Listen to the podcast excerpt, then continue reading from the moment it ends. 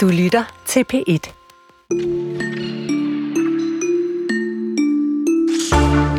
Vi taler meget om herhjemme, at lokalaviserne oplever tilbagegang, men det sker også andre steder. Et øh, stykke karibisk avishistorie med danske aner forsvinder nemlig, når St. Croix avis om lidt lukker. Det var engang øh, de danske myndigheders avis fra den gang, hvor de amerikanske jomfruøer var de dansk-vestindiske øer. Vi slår op i avisen og ser, hvad den kan fortælle os om den danske kolonihistorie. Jeg vil bare sige, at nogle af eksemplerne er ikke ret kønne. Nej, det er de bestemt ikke. Nå, noget andet, vi også har talt om længe, vi har faktisk ævlet om de årtier, det er virtual reality. Nu er den her, og nu er den her så ikke. Men nu er den der i metaverset, hvor folk altså nu tumler rundt og interagerer med VR-briller på. Potentielt set er det jo en verden, som kan blive sådan en fin og fast, stor del af vores allesammens levede liv, men alt, fra, alt er langt fra fryd og gammel der i metaverset. Det britiske politi efterforsker lige nu et seksuelt overgreb begået mod en mindreårig piges avatar i cyberspace, og vi ser nærmere på, hvad er det for et etisk regelsæt, der egentlig gælder for avatarer i den digitale virkelighed. Og øh, forbrugeroplysning er, at det er til sidst i den her time, øh, hvor vi også har store forventninger til årets tv-serier og film, sammen med Lone Nikolajsen fra Information. Det er kulturen, og det er stadigvæk Jesper Dein og Karen Sikker. De kvindelige kunstnere skal ud af skyggerne, sådan har det lyttet de seneste par år for store dele af det danske kulturliv. Og en af de kvindelige kunstnere, der har fået en renaissance, må man sige, er danske Franziska Clausen, født i Områ, 1899, den eneste af de tidlige danske modernister, der kom ind i den der inderkreds af internationalt anerkendte avantgardister og satte også sit eget præg på den. Øhm, på søndag, der vil hun have været fyldt 125 år, og i den anledning vil vi her på Kulturen gerne fejre, altså Franziska Clausen. Og i den forbindelse talte vi tidligere i dag med kunstredaktør på Information, Maria Kær Temsen, og hun fortalte om, øh, hvad det her så meget store fokus på Franziska Clausen siger om, øh, om vores tid. Og Maria begyndte med at fortælle om øh, sin egen begejstring for Franziska Clausen. Jeg har været kæmpe fan af Franziska Clausen i rigtig mange år faktisk, fordi jeg kan ikke engang huske, hvornår jeg mødte hendes værk første gang, men jeg kan huske, at jeg prøvede for 10-15 år siden at lave sådan en phd øh, ansøgning om hendes projekt, fordi jeg tænkte, hende her er simpelthen ikke udforsket nok. Der er selvfølgelig skrevet en bog af meget kendte kunsthistoriker, Troels Andersen, øh, i 70'erne, men det var ligesom om, at der manglede et nyt perspektiv på hende, også fordi pludselig så jeg, at hele den modernistiske, altså mellemkrigstiden og modernismen ligesom begyndte at blive mere og mere øh, øh, interessant at kigge på igen, og hvad der egentlig lå til grund for det modernistiske billedsprog, altså den abstrakte øh, tradition, øh, som, som man kan sige har rod i mange forskellige ting, men den sådan meget maskuline tilgang til det, som jeg er blevet oplært i på kunsthistorie, eller i kunsthistorie, øh, det er, at jamen, abstraktionen kom øh, dels på grund af fotografiets opfindelse, at man ville bruge maleriet til noget andet end bare gengive realismen. Men også øh, nogle af de øh, nye kunstretninger, der kom, som Franziska Clausen også var med i, blandt andet den, der hed Cercle et Carré, og herhjemme kom der den, der hed Linjen. Altså at man prøvede at bruge de geometriske figurer til at skabe noget, der, der påvirkede os sansligt på en ny måde, altså den optiske dimension osv. Det er, sjovt, øh. det er sjovt, fordi hvis man skal prøve at tale om hende, øh, altså prøve at beskrive hende som kunstner. Øh, Jesper og jeg sad lige her i formiddag, vi, har beg, vi så begge to udstillingen på Aarhus øh, i det forgangne år. Øhm, og tale lidt om, hvad kalder man sådan en som hende? Fordi det, det, det spænder jo ekstremt vidt fra portrætter til plakater til, jamen, you name it. Altså det, jeg synes, der var så genialt øh, ved den udstilling, som jo virkelig øh, har meget og og, altså, som, som har, har også været grundlagt på den bog, der kom samtidig med af forskeren Inge-Lise Mogensen Bæk. Altså, den skylder den bog en del i forhold til den, den måde, den blev orkestreret på. Det vil sige, det vi tit måske oplever i de her øh, store museumsudstillinger, det er, at der ligesom er en lineær fortælling. At først var ud, øh, kunstneren sådan og sådan, og så blev øh, kunstneren ofte en mand til den her mestermaler i det her område. Men sådan kan man bare ikke sige med Franziska Clausen, og sådan kan man, er der faktisk de færreste kvindelige kunstnere, man kan lave den der lineære udviklingshistorie, som ender i en mesterfortælling øh, på, fordi at kvinder har ofte en anden vej ind øh, til overhovedet at blive kunstner og prøver sig frem på nogle andre betingelser. Og det samme med Franziska Clausen, som egentlig starter som med at male portrætter og tegne portrætter hjemme i Åben Rå, og så våger eventyret og tager ud. Man kan sige, det er også de færreste øh, kvindelige kunstnere fra fattige kår, der ligesom, eller der, der er ikke særlig mange kvindelige kunstnere fra fattige kår, fordi det er ofte betinget af, at faren giver lov til, at den her datter tager ud, eller at han betaler for, at hun kan få noget privat undervisning, eller i det hele taget tillader, at hun beskæftiger sig med det kunstneriske, og ikke bare bliver en, øh, en ægte frue i en eller anden øh, øh, forstand. Ikke? Så, det, så det, det, det er også det, der er tilfældet med Franziska Clausen, som øh, derfor heller ikke kan man sige, har en fortælling i sig, men både har det her med portrættet, og så øh, rejser ud og møder nogle af de allermest Øh, altså nogle af fortropperne i avantgarden, hvilket jo er hendes held. Hun har også en stor ambition i at møde de her mennesker. Men øh, hun er både i Berlin og i Paris, hvor hun jo bliver assistent for Fernand Léger, øh, den franske kunstner. Øh, og på den måde bliver påvirket af de helt nye retninger øh, inden for kunstens udvikling der i, i, i 20'erne. Hun Men... kunne ikke være noget bedre sted, hvis man skulle øh, skabe sig en, et nyt kunstnerisk sprog på det tidspunkt. Ja. Men Maria, hvad var hun så for en størrelse, Franziska Clausen? Fordi hvis hun øh, som den eneste af de der tidlige danske modernister øh, ryger ind i inderkredsen af en international avantgarde-kunst, mm. så må, hvordan er hun som type? Er hun, hvordan vil du beskrive hende? Jeg tror, hun har været ekstrem øh, flittig arbejdsom. Altså, det har ikke handlet om andet end kunsten. Og det kan man jo få indtryk af, også når man læser øh, øh, de bøger, der er skrevet om hende, men også bare se, hvor ekstremt flittig hun har været. På den udstilling i Aros, der får man jo også indtryk af, at hun har jo, hun har jo arbejdet inden for alle de her genrer, og hun har også, selvom hun måske kom fra en velhavende købmandsfamilie der, så er det jo ikke, så har de nok forsørget hende en del, men hun har også selv måttet ud og skabe sig en, en, en, øh, kan man sige, penge til at overleve for. Fordi som avantgarde-kunstner har du ikke kun tjene nogen som helst penge på din kunst. Så hun har jo også lavet øh, øh, grafiske ting, hun har lavet reklame-ting, hun er en ekstremt dygtig, øh, synes jeg, øh, designer, eller hvad hedder det, kunstner i den forstand i forhold til at lave reklame øh, og så videre. Så derfor har hun faktisk været super progressiv. Hun har ikke været så, hun har været enormt flittig og enormt ambitiøs, men hun har ikke været så snobbet i forhold til kun at bevæge sig inden for én retning. Øhm, og det har jo både været hendes force, og måske også været det, der gør, at hun har været sværere sådan at indlemme i én fortælling, som den her, øh, kan man sige, modernist eller avantgardist, selvom hun faktisk også øh, øh, inddrog alle mulige andre øh, ja. kunstneriske inspirationer i sit, i sit værk. Jeg, jeg tænkte på, at i de her år øh, bliver der jo øh, brugt mange kræfter på at prøve at sætte fokus på mange af de kvindelige glemte kunstnere. Øh, det lykkes faktisk ikke i alle tilfælde, øh, men det har det jo den grad gjort med Franziska Clausen. Hvad, hvad fortæller det her store fokus på hende. Der, der skal også laves en opera om hende. Der er en masse øh, arrangementer i forbindelse med hendes øh, 125-års øh, fødselsdag. Hvad, hvad siger det om hende eller om os? Ja, altså det er jo to spørgsmål i et, kan man sige. Altså fordi øh, hin, hun er 100% en af de øh, meget store kunstnere, som vi for sent fik anerkendt. Altså det var også, blev også en del af hendes egen fortælling. Altså hun har jo lavet det her værk, der hedder De kolde skuldres land. Altså hun kom jo fra Åben Rå i øh, Sønderjylland og var måske på mange måder tættere på kontinentet, altså Tyskland og Frankrig, end hun var på den danske hovedstad øh, København og den tids øh, kunstneriske strømninger.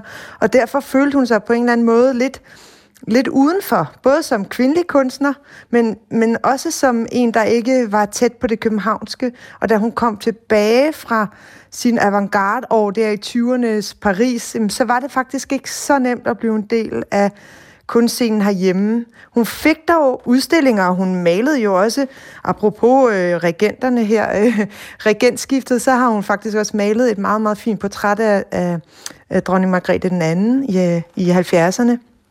Og øh, så hun lavede de her portrætter. Men, men spørgsmålet er, hvorfor vi først ser hende nu. Jamen, altså, hun er jo på den måde del af hele den, den del af den danske kunstnerskare, som har været kvinder, og derfor har ikke været beskrevet på samme måde som hendes mandlige kollegaer. Og det selvom hun faktisk var, hun forblev jo ugift og barnløs og sådan noget, var 100% ambitiøs på sin kunstneriske karriere, alligevel har hun ikke fået den opmærksomhed. Men det er der jo så her inden for de senere år, kommet, kommet en, en enorm opmærksomhed på. Det vil sige, det er jo ikke kun hende, men også andre, der var i Paris i den tid, Gerda Wehner for eksempel, eller Rita Kern Larsen, som også har fået fornyet fokus. Øh, og i det hele taget har der været en enorm stor interesse for, for, for modernismen, og måske særligt for surrealismen øh, her de senere år, hvor man har set en masse udstillinger med det fokus. Så det er både den der 100 år siden, altså de, de brølende 20'ere, og, øh, der har vagt den opmærksomhed, og så er det det her med den kvindelige kunstner. For mig at se, så startede det, altså det her fokus på modernismen og de kvindelige modernister først øh, med øh, den her store øh, Venedig-udstilling i 2013, hvor øh, mange af dem blev introduceret, blandt andet Hilma af Klint, som jo var den her, som er den her svenske kunstner, som man ikke jeg kendte hende ikke før da, og det tror jeg der heller ikke var særlig mange andre, der gjorde egentlig. Men hun blev vist der i Venedig på hovedstillingen og fik pludselig et internationalt gennembrud og kom også på Louisiana. Og da hun blev vist på Guggenheim, øh, slog det alle rekorder, publikumsrekorder osv. Så, videre. så pludselig kom der sådan en, okay, det er faktisk en god historie. Det er kvinder, der aldrig er blevet vist før. Øh, der er publikum til det det er faktisk en enorm stor del af, af kunstens udvikling, vi bare ikke har fået hørt om før. Altså jeg vil sige, i de bøger, jeg har blevet undervist i på universitetet, der er der måske en-to kvinder i kæmpe værker, øh, der handler om modernismens udvikling. Så det er virkelig øh, det nye sager, at man overhovedet har det fokus. Sagde Maria Kær Themsen, hun er kunstredaktør på Information, og skal vi så ikke lige høre Franciskas stemme? Øh, her kommer en lille bid fra et interview fra 1969. Det er Ejner Johansson, der øh, interviewer hende. Og hun fortæller om sine studier i Berlin hos den ungarsk fødte baghavslærer og maler Laszlo Moholy-Nagy. Det var meget teoretisk, sådan forklare øh, kunsthistorisk. Og så skulle jeg det var det første, jeg så skulle prøve at lave nogle kompositioner i gråt og gult og abstrakte ting. Ja, det var jo derfor, jeg ja. opsøgte ham. Og den første lille studie, en af de første i gult og gråt, som er lidt, ligner lidt syn, syntetisk kubisme fra begyndelsen af den syntetisk kubisme. Men han synes dog, han, han var, ich bin überrascht. jeg synes, jeg har hørt en historie om, at du har slæbe med Holly Noss billeder op her til Åben Rå udstillingen år det var nogle uh, Kokoschka-inspirerede uh, portrætter. Han, han troede måske, det kunne sælges lidt. Han må have haft det meget, meget problematisk dengang. Det var jo ikke til at sælge de moderne billeder på det tidspunkt? Nej, nej men det her var jo, det var jo noget figurligt. Hvad så I i Berlin efter krigen af udstillinger? Der var jo som optog, ja. en, en meget stor russisk udstilling, hvor man så netop det der Malevich berømte billede, det der, det hvide, den hvide firkant på, på hvidt. Og hvis nogen skulle have lyst til at fejre Franziska Clausen på søndag, hvor hun altså ville være fyldt 125 år, så inviterer Kunstmuseet Brundlund Slot øh, på fejring. Og så kan man også se frem til en opera om øh, Franziska Clausen, fordi foreningen Opera på Grænsen har lige inden jul fået tildelt 1 million kroner fra AP Møllers og hustru øh, Christine øh, McKinney Møllers fond til almene formål til at altså, lave sådan en opera om øh, kunstmaleren Franziska Clausen.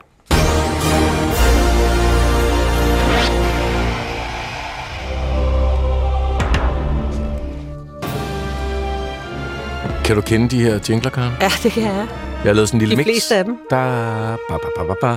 Og det har jeg gjort, fordi nu skal vi se frem. Vi skal se på det ord, der kommer. TV og tv-serier og film. Hvad er det, vi kan glæde os til? Da, da, da, da. Du skal lige vente. Ba-da-ba-ba.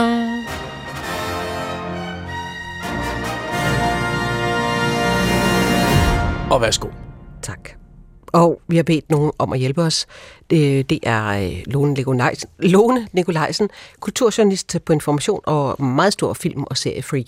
Godt nytår, Lone Nikolajsen. Mange tak, og i lige måde. Ja, godt nytår. Ja, øh, du skal hjælpe os med at øh, stemme forventningerne til det kommende film- og serieår. Øh, vi har bedt dig om at vælge tre film ud og tre tv-serier. Og lad os kaste os ud i det med det samme. Poor Things er en af de film, du har valgt. Ja, det er den nyeste film af den græske instruktør Jorgan Lantimos, øh, hvis seneste film, The Favorite, øh, er et mesterværk, og jeg synes generelt, han er en af de mest interessante instruktører, jeg kender. Og han er sådan en, han er, han er græsk, han er, men laver sådan internationale film på engelsk.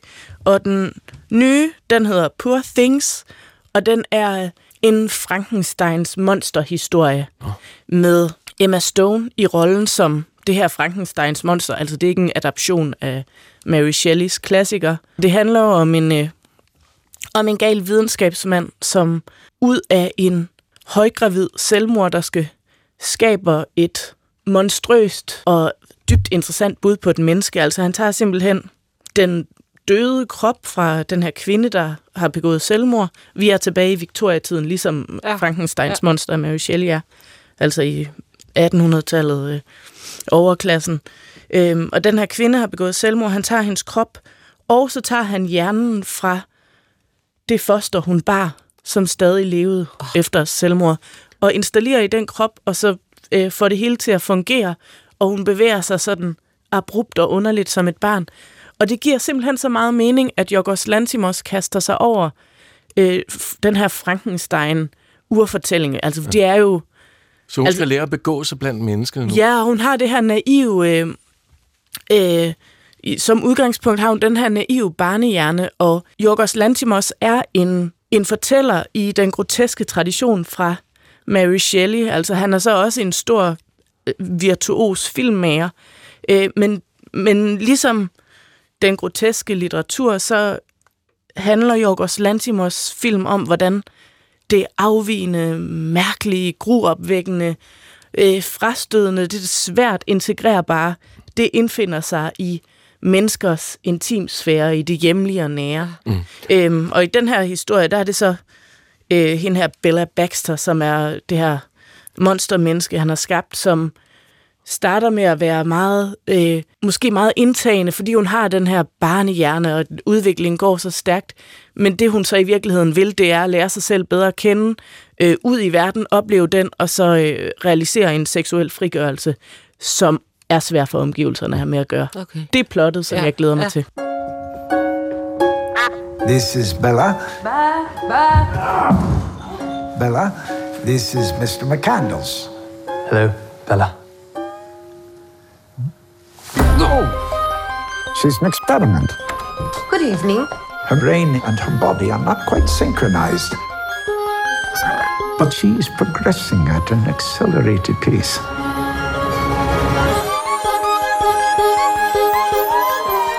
Ja, der kan man også høre det der med, at hendes hjerne og hendes krop er ikke helt synkroniseret. Øh, Lone, den næste øh, film, vi skal tale om, hedder Mickey 17, eller Mickey 17.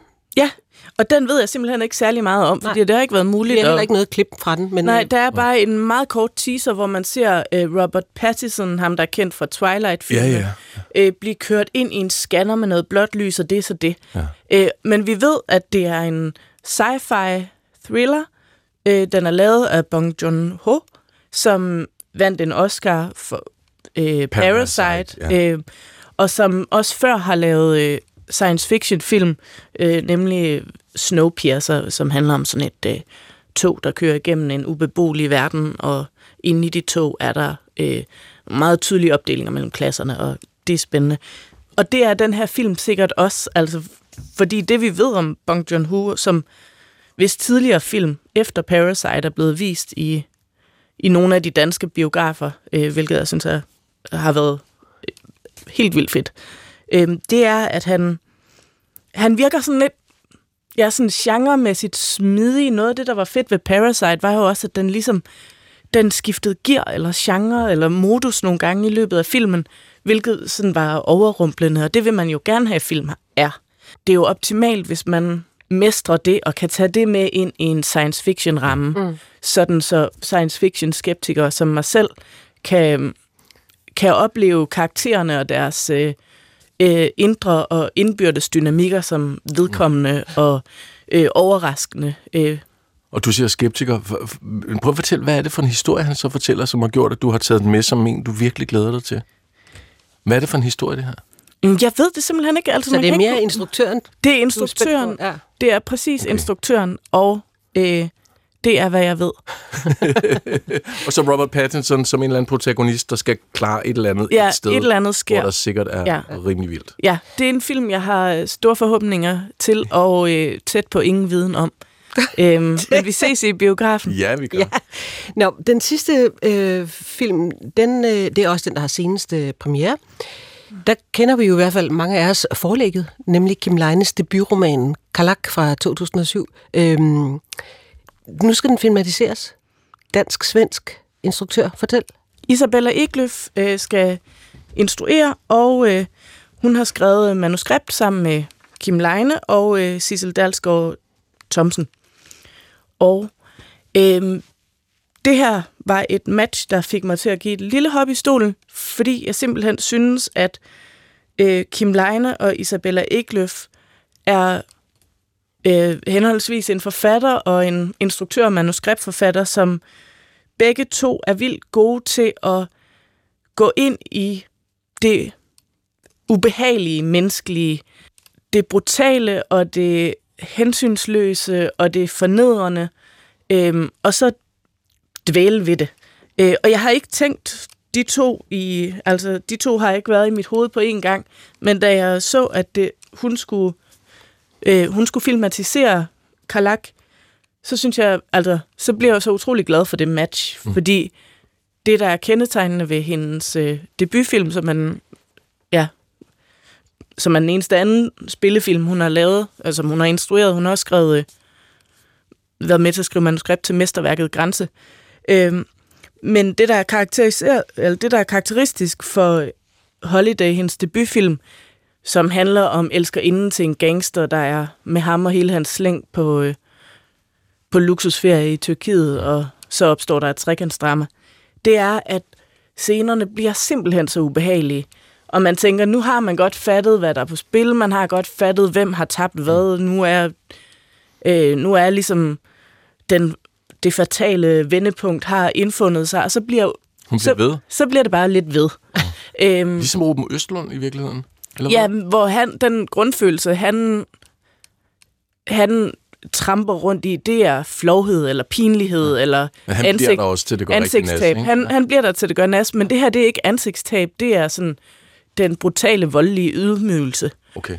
Øh, hvilket gør Isabella Egløf, altså at hun har sans for den brutale, voldelige ydmygelse, gør måske også, at, eller gør vi efter min mening, at hun meget godt kunne vise sig at være et rigtig godt valg til mm. at Ja, fordi det er Kalak også. Ja, den handler jo om den her øh, sygeplejerske, der, der bor i, i Grønland øh, med sin familie, og som får et øh, massivt pillemisbrug. Alt, ligesom, mul, alt muligt misbrug. Ligesom Kim Leine selv. Ligesom ja. Kim Leine selv, og øh, baggrunden og nedenunder det alt sammen spørger øh, et seksuelt misbrug, han var udsat for fra sin far.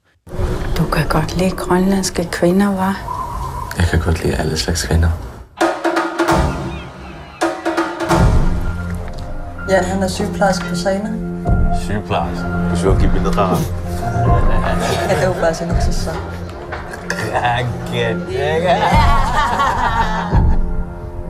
Hvad? Ja, der bliver han lige hundet lidt Jan der for at være sygeplejerske øh, af de her grønlandske mænd. Jamen, øh, film. Tre fantastiske film. Tak for det, Lone Nikolajsen. Øh, det glæder vi os til. Håber vi. Håber vi. Ej, skal vi ikke bare sige, det er de. Ja, ja. Og så er der den skærm, vi har derhjemme øh, og sidder med foran os. TV-serierne, hvad kan, vi, hvad kan vi glæde os til? Hvad har du fundet frem der? Jeg har fundet to TV2-serier og øh, en, øh, en amerikansk øh, animeret musical-komedie, der kommer på Prime frem. Prime Video. For at starte med de danske, så er jeg spændt på at se Thomas Winterbergs kommende stort opslået TV2-serie Familier som Vores, som er et postapokalyptisk drama om det tidspunkt, hvor hele Danmark skal evakueres. Og hvad gør man så? Øh, og Altså det, klimaforandringer. ja, hvor klimaforandringerne har ført til så massive øh, oversvømmelser, og så pludselig oversvømmelser, at der ikke er noget, der er ikke, der er ikke mere land at bo på. Og hvad gør man så med den befolkning, man er? Øhm, Familier som vores er skrevet af Thomas Winterberg øh, og Bo Herr Hansen, og den største produktion, Centropa har lavet. Øhm, så jeg vil tro, at der er ligesom, at der er øh, storslået øh, sådan set-design, når man kommer ud i nogle, øh, nogle scenarier, og altså får visualiseret dramatiske klimaforandringer på en måde, som forhåbentlig er interessant, mm. øh, og at man kommer vidt omkring. Altså det, det, vi ved om plottet, det er, at det handler om, der er en familie, der er nogle unge elskende, der er forskellige øh, sådan klassemæssige udgangspunkter, der gør, at nogen kan betale sig øh, til noget tørt land under fødderne, noget tørt og beboeligt land, mens mm. andre er mere på skideren og øh, øh, overladt til en stat, der måske ikke var helt forberedt mm. øh, til at finde et sted, hvor de kan være. Øh, og jeg er ikke den allerstørste Thomas Winterberg-fan i byen, men jeg er interesseret i, hvordan stort anlagt mainstream-serie øh, har tænkt sig, altså, hvordan den vil portrættere klimakrisen Mm. Ja. et par skridt længere frem. Så det, Ja, så Jeg ved ikke, om- også med Bo Herr Hansen, det er jo ja, heller Bo ikke Hansen er, det er, jo en af er de ham er jeg så til ikke? gengæld meget Ja. stor fan af. Ja, manuskriptforfatter. manuskriptforfatteren, ja.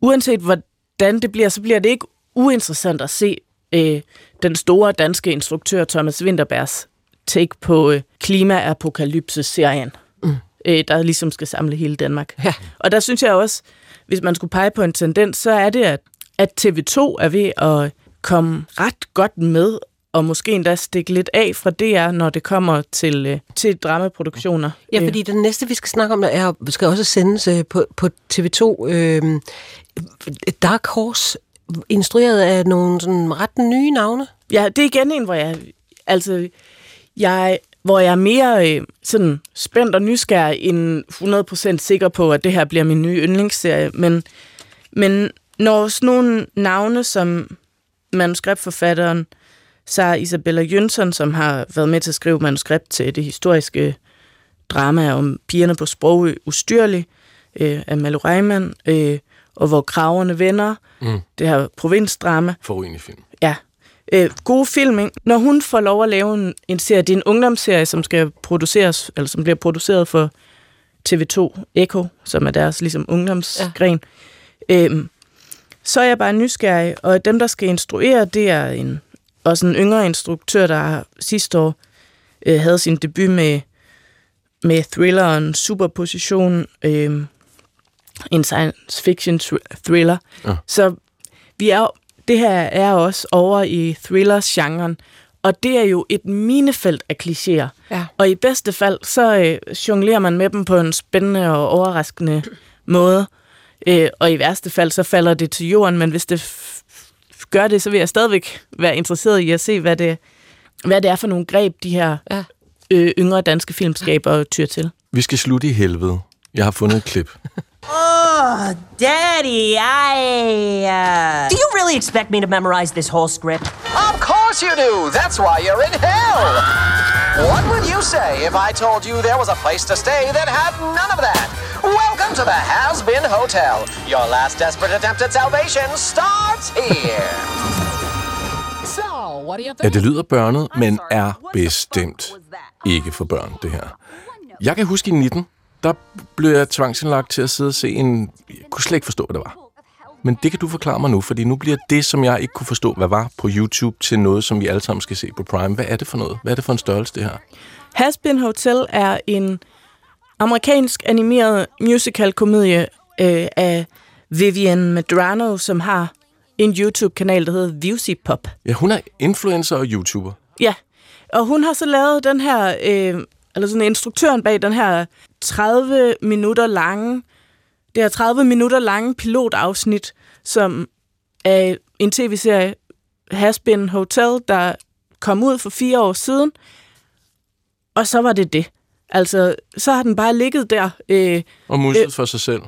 Ja, og været, øh, været sådan en, en frugt, der kunne plukkes, som nu er Et blevet... tocifret million øh, Ja. beløb, skulle til at sige. Million seere, der Ja. så den, ikke? Virkelig mange har set den, virkelig mange har skrevet fanfiction, øhm, og den frugt er nu blevet plukket af Prime Video, som øh, her i januar, den, øh, den 19. januar, kommer med en, den første hele sæson. Og præmissen er, synes jeg, super fed. Øh, det handler om Lucifer og Lilith, den her Adams øh, første partner fra Bibelen, lidt en heksagtig skikkelse. Lucifer og Liliths øh, datter nede i helvede, hun hedder Charlie, og hun er et, ligesom et æble, der er faldet lidt langt fra stammen, og er bare ret godhjertet, hvilket hun går ret alene med nede i helvede. Hun har fået den idé at lave et rehabiliteringscenter for syndere, fordi helvede bliver så øh, overbefolket af alle de syndere, der kommer ned hele tiden. I really hope that I'm ready for this. I'm a bad man who never got enough hugs. Where's an innocent kid I can sell crack to? Who wrote this? It's great, right? Keep going. Jeg var bare så begejstret for det her. begge to, ja. Lige præcis. Lone Nikolajsen gav os øh, håb for både film og tv-serier her i 2024. Hun er i øvrigt øh, journalist på Information. Øh, det er jo kun herhjemme, at øh, lokalaviserne op, øh, oplever tilbagegang. Øh, nu skal vi øh, fortælle om et stykke karibisk avishistorie, der har øh, dansk baggrund selvfølgelig, som forsvinder, når St. Croix avis om lidt øh, drejer nøglen om. Avisen var engang de danske myndigheders avis, først fra mm, 1770 under navnet Royal Danish American Gazette, siden som Vestindisk regeringsavis, og fra 1844 under navnet St. Croix Avis. Historiker og tidligere seniorforsker i Rigsarkivet, Erik Gøbel, velkommen. Tak skal du have. Altså, vi ved jo, at du har i mange år øh, forsket i dansk kolonihistorie på de tre amerikanske jomfruøer, som vi jo kender som dansk vestindiske øer. Øh, den her avis, som nu lukker, hvad, hvad, hvad, hvad er det for en slags avis? Ja, den var jo, øh, som navnet også, øh, de navne du nævnte, sagde, øh, et officielt øh, organ for den, det, der hed den vestindiske regering, øh, som altså var den danske konges øh, repræsentanter på de tre vestindiske øer, St. Thomas, St. Jan og St. Croix. Og avisen her, den betjente så St. Croix, og øh, i den kunne man altså for eksempel fra myndighedernes side øh, bekendtgøre forskellige ting, nye bestemmelser og hvad det ellers kunne være, øh, som havde offentlig interesse. Så den var i høj grad øh, myndighedernes organ til at, at meddele sig til den brede befolkning. Og derfor var den selvfølgelig også på engelsk, fordi der var jo ikke ret mange danskere i Dansk Vestindien, må vi indrømme. Øh, og derfor var jo øh, hovedsproget på øerne, det var engelsk. Og når der så var officielle øh, bekendtgørelser, så kom de også på dansk, fordi danskerne hævdede jo, at øh, dansk var det officielle sprog. Men da der var ikke så mange, der forstod det, andre end de få danskere, der var, så var avisen altså i øvrigt på engelsk. Mm. Mm. Mm.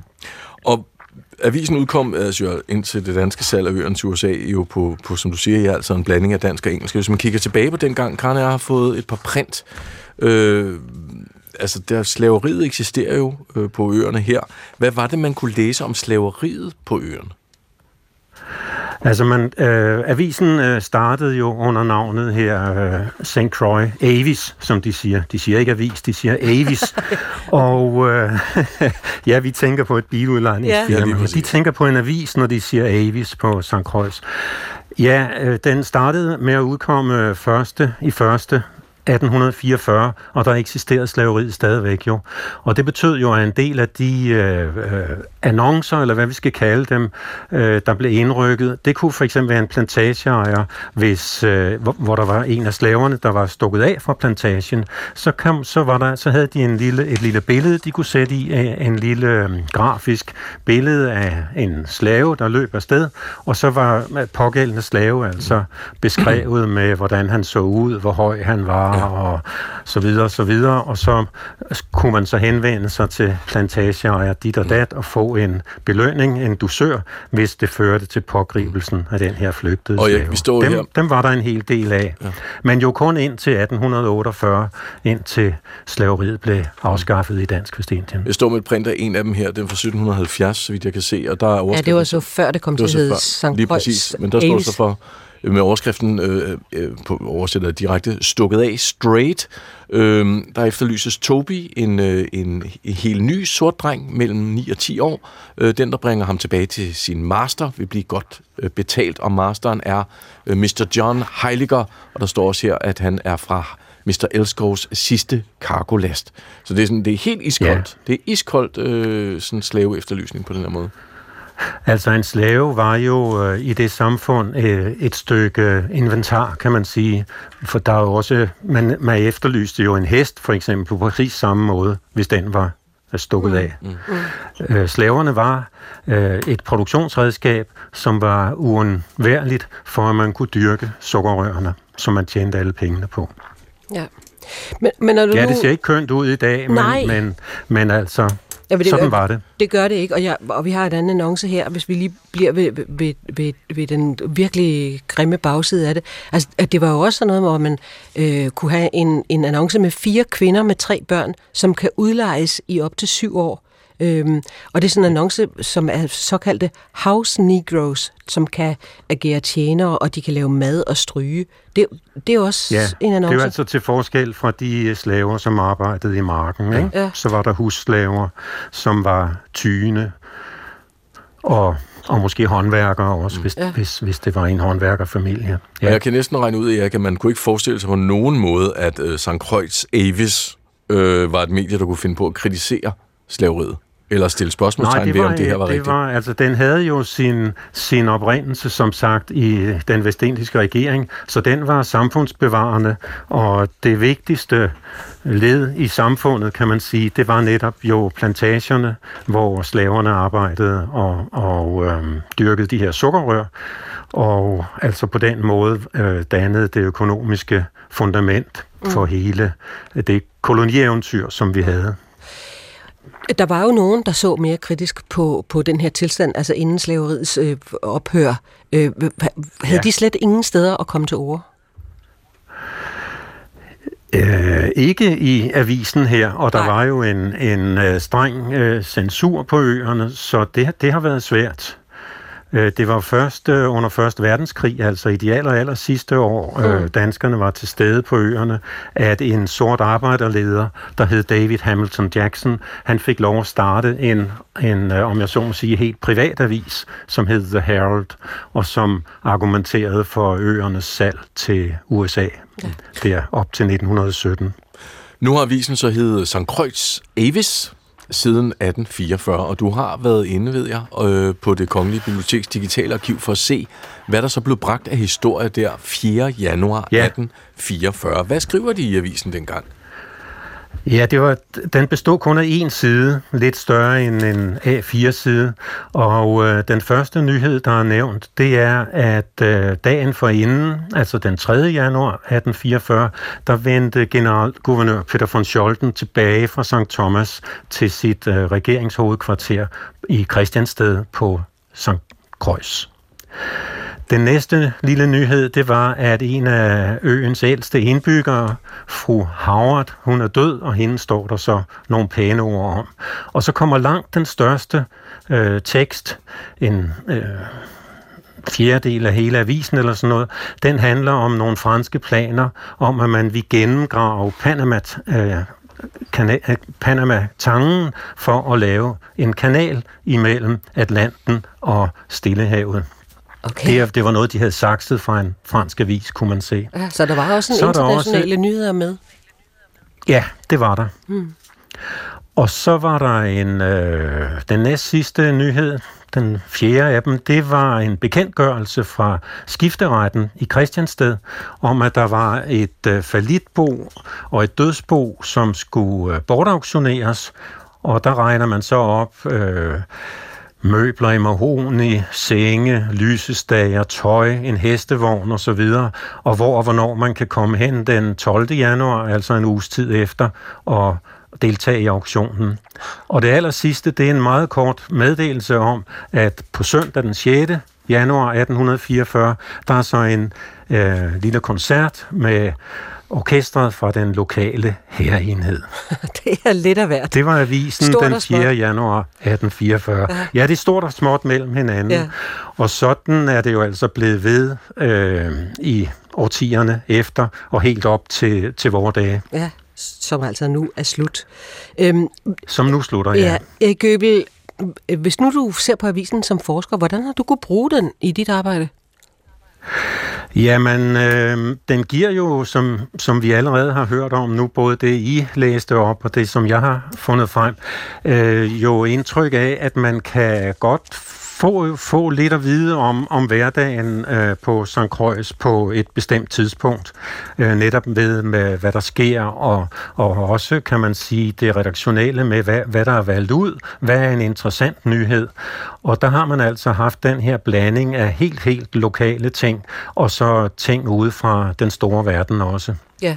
Mm. Jamen, det, Og det betyder jo, at hvis man går ind de rigtige steder, om jeg så må sige, og det kunne jo for eksempel være omkring den 3. juli 1848, hvor vi ved, at Peter von Scholten afskaffede slaveriet under stor øh, bevågenhed og en masse ballade, øh, der kan man jo se så, øh, hvordan øh, den lokale befolkning er blevet orienteret om, at hvad der er foregået, øh, hvad man har foretaget sig bagefter og så videre i retning af at straffe dem, der har været med til at, at lave ballade. For eksempel, hvordan Peter von Scholten øh, fik et nervøst sammenbrud og måtte rejse hjem til Europa og så videre og så Ja. videre. Ja, og, Man kan og, også og gå hele- ind jo ja. op i omkring 1917, hvor vi solgte øerne, øh, og læse om, om forhistorien der.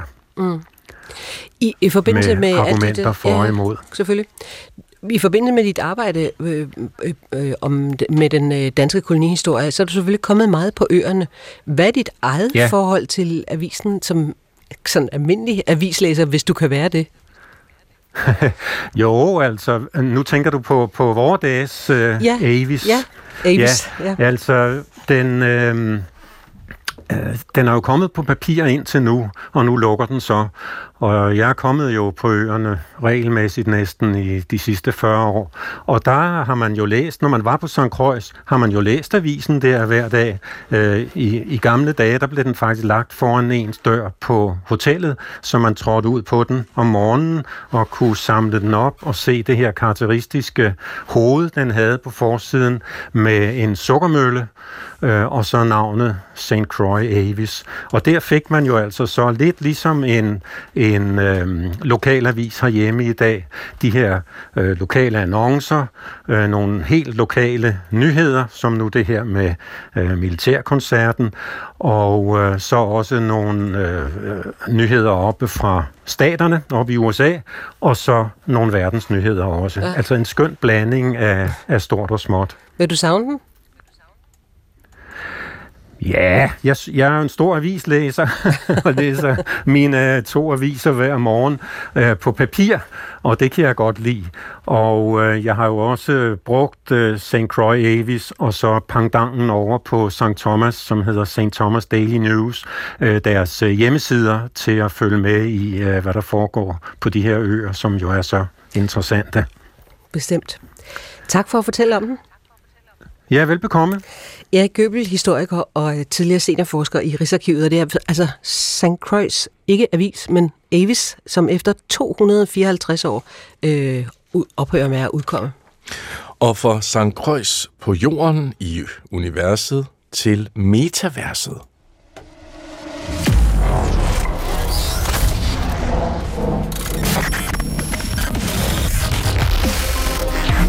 Ja, det er lyden, når man sådan trykker sig ind på at blive- få en introduktion til det her metaverse, fordi øh, det er altså det her virtuelle rum, hvor virkelige mennesker kan interagere med hinanden øh, som digitale karakterer, også det, der kaldes avatar. Og lige nu, der efterforsker det britiske politi et seksuelt overgreb, ja, du hørte rigtigt, et seksuelt overgreb begået mod en mindreårig piges avatar i et virtuelt reality øh, chatrum. Det skriver flere britiske medier, og man kan læse om lignende sager i Danmark. og det synes jeg har øh, afføder en masse spørgsmål, ikke mindst af etisk karakter. Øhm, velkommen Emil Ludvigsen. Mange tak. Og godt nytår. Jo tak. Ja, godt nytår. Øh, fagkonsulent med speciale i gaming øh, og øh, online fællesskaber ved Center for Digital Pædagogik. Altså, øh, Ja, der er umiddelbart noget, man ikke helt forstår. Altså, der sidder en levende pige, og hun har altså sådan en digital karakter, en avatar i et spil, og den karakter bliver så udsat for et seksuelt overgreb af en anden kunstig figur. Det er sådan, det er, sådan, det er. Mm. Øh, og det er det, politiet nu øh, efterforsker.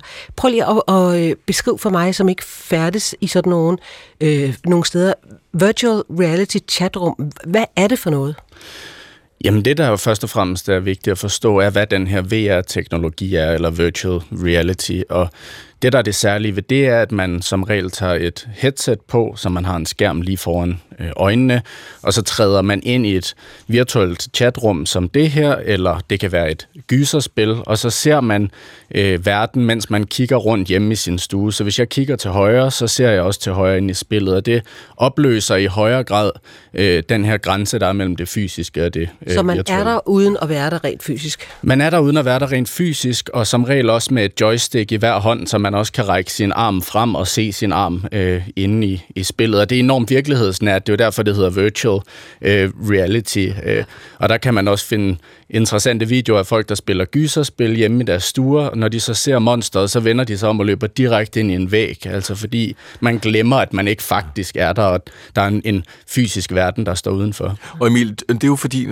da jeg blev færdig på journalisterskolen der i 90'erne, ikke, der skrev vi også bøger om virtual reality, og dengang var det meget pixeleret, og der troede vi ikke rigtigt på det. Det er også fordi teknologien nu faktisk er så langt, Klar. så det er fotorealistisk. Jeg mm. tror på, at det er en Emil, der står der, at der er et monster, at jeg har en fornemmelse også på kroppen af, at jeg har et gevær i hænderne og alt det her. Ikke? Ja. Øh, hvordan, lad os lige kigge på Avatar, inden vi går ind i en konkret sag. Hvordan bestemmer jeg mig for, hvordan man designer den her Avatar i det her univers, i Metaverse? Hvordan foregår det? Jamen, hvis man for eksempel tager udgangspunkt i det metaverse, som Meta, altså Facebook, har lavet, så er der sådan ret stramme regler for, hvordan man må se ud. De har ligesom lavet nogle muligheder for at tage øh, noget bestemt tøj på, eller nogle bestemte hatte, eller sådan ja. noget, så det er det, man vælger mellem. Men der er jo en masse af de her platforme, en masse spil, en masse forskellige rum, der har forskellige øh, regler. Så i nogen kan man få lov til at være Shrek, eller en drage, eller... Man kan få lov til at være nøgen, eller rundt i virkelig promiskuøs tøj, et eller andet? Nogle få steder okay. tillader det. De mest populære metaverse gør øh, slet ikke. Og jeg spørger bare. Ja, ja. Metaverse gør slet ikke, og så noget som, øh, som VR-chat, som er øh, et af de andre meget populære, der eksisterer i mange år, de, de forbyder sådan seksuelt indhold eller karakterer, der øh, er nøgne, eller sådan, og der kan man så ind og blokere brugere, der mm. overtræder det ved at uploade en, for eksempel en 3D-model af en nøgen mand eller øh, kvinde og bruge ja. den derinde. Lad os komme til den her øh, konkrete sag. Øh, det britiske politi øh, efterforsker lige nu en mindreårig piges avatar øh, blev udsat for et seksuelt overgreb i sådan et, et chatroom, eller chatrum. Hvordan kan det foregå? Altså hun træder sig ind i sådan et, et, et chatroom med sin avatar. Hun er der, men hun er der ikke fysisk selvfølgelig. Hvordan kan det foregå?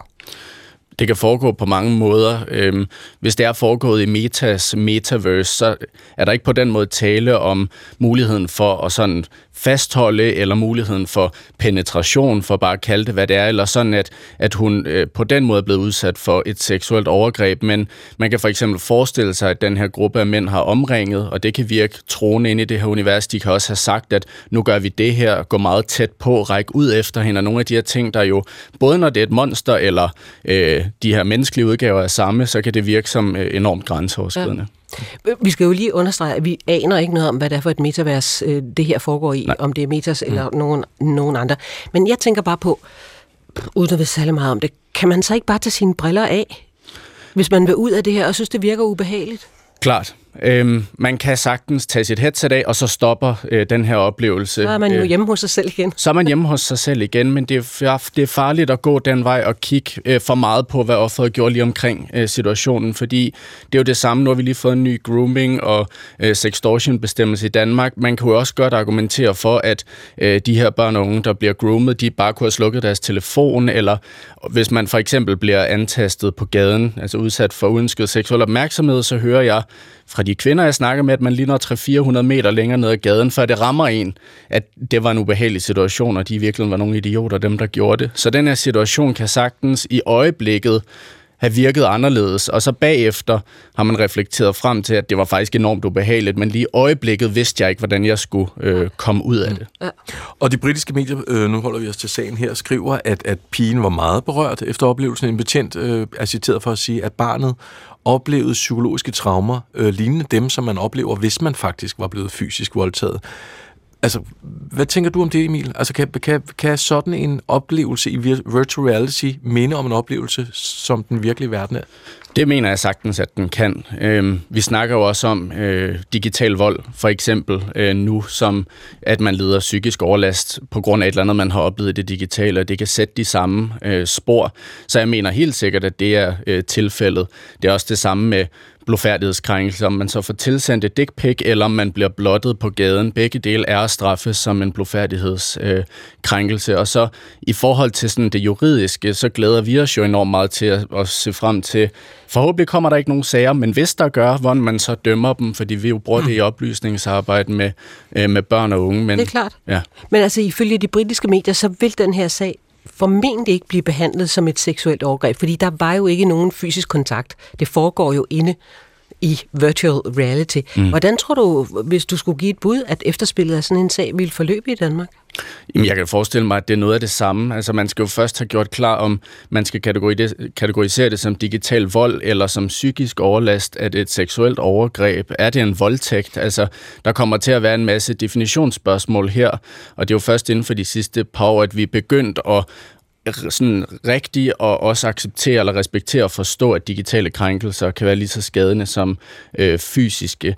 Så det er simpelthen for svært for mig at sige noget om, hvis det her skete i Danmark i dag, hvad vil man så gå efter? Altså, hvad vil anklagerne gå efter, eller hvad vil politiet gøre for øh, at efterforske det? Mm. Og vi skal vel også lige have med, at når det gæ- gælder mindreårige, så er det måske nogle af dem, der ikke har så meget lyst til at gå til politiet. Klart. Og gøre det til sager også. Klart. Altså det ser vi jo tydeligt. Vi ser, øh, vi ser at, at op mod halvdelen af børn og unge, der oplever digitale krænkelser, ikke deler det med nogle voksne. Øh, det er der mange grunde til, at der måske ikke helt kan nå, og jeg ikke helt kan nå at udlægge her.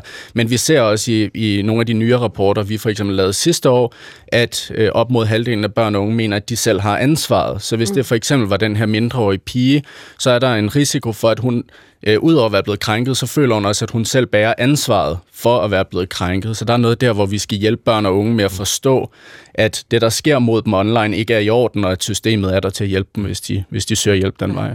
Og ligesom i Roblox, hvor der er mange forskellige spiludbydere, så her i Metaverse er der også mange forskellige, der udbyder de her chatrooms, hvor jeg kan, kan gå hen. Øh, nogle mere eksplicite end andre. Hvad, hvad er udfordringerne i, når vi skal til at sætte, som vi jo skal, kan vi næsten regne ud, ikke? sætte etiske rammer i digitale universer som det her? Jamen udfordringen er, tror jeg, ikke så meget at sætte de etiske rammer. Altså selvfølgelig er den etiske ramme, at man ikke går hen til en anden bruger og siger, nu voldtager jeg dig. Eller sådan. Den er måske rimelig nem at sætte. Spørgsmålet bliver snarere, hvordan vi oplyser børn og unge om deres egne og andres seksuelle grænser, og hvordan vi øh, pålægger tech-virksomhederne at sikre en moderation, der forhindrer øh, lignende sager som det her, og hvordan vi øh, fra politisk hånd vil øh, regulere, fra politiets side vil, vil efterforske. Men jeg tror, etikken i det er ret klar. Du skal ikke lave digitale krænkelser over for andre, hverken mindreårige eller voksne.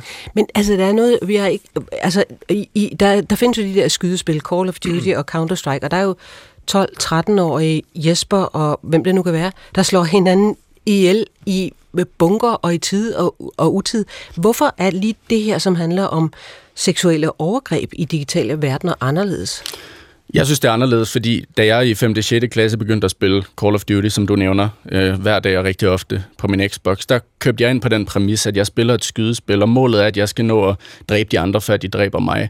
Den her mindreårige pige har med al sandsynlighed ikke indvillet i den præmis, at hun skulle udsættes for det her med, hvis det er at blive omringet og blive antastet på den her måde at få uønsket seksuel opmærksomhed. Hun har formentlig gerne vil være social med nogle mennesker, møde nogle nye mennesker og snakke med dem om øh, andre ting, end, end det, der så øh, endte med at foregå her. Så jeg synes, at det er den helt store forskel, at, at hun er blevet udsat for noget, der ikke var rart, og som øh, hun ikke havde sagt ja til. Mm. Og hvordan bør vi så gribe det her an? Hvad, hvad skal vi gøre ved det?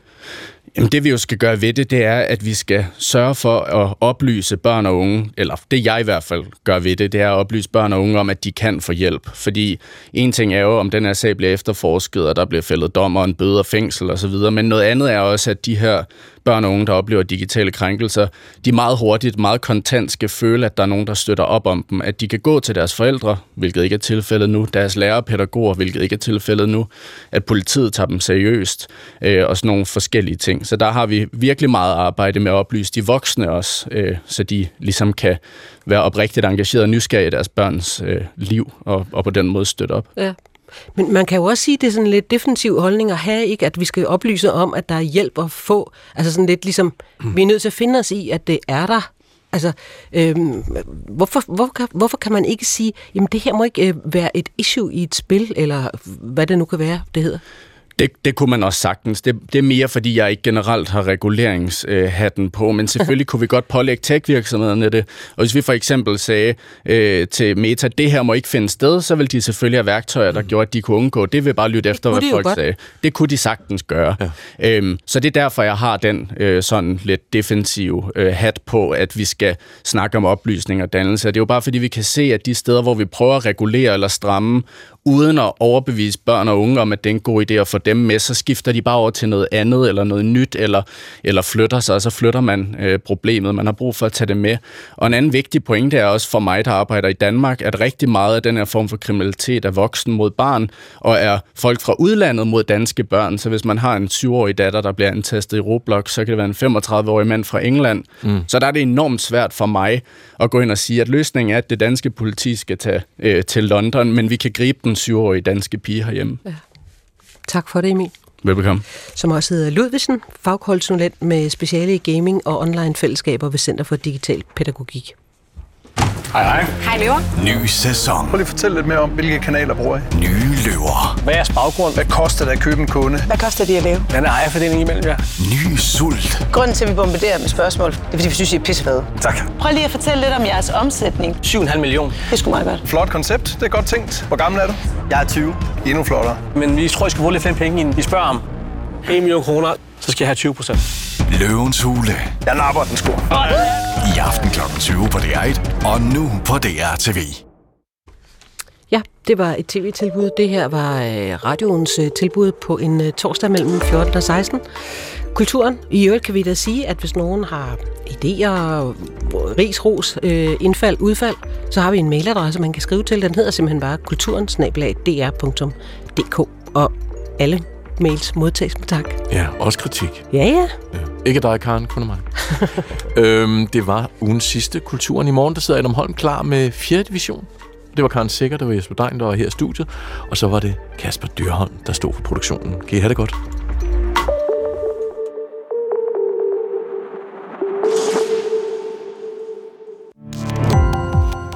Gå på opdagelse i alle DR's podcast og radioprogrammer. I appen DR Lyd.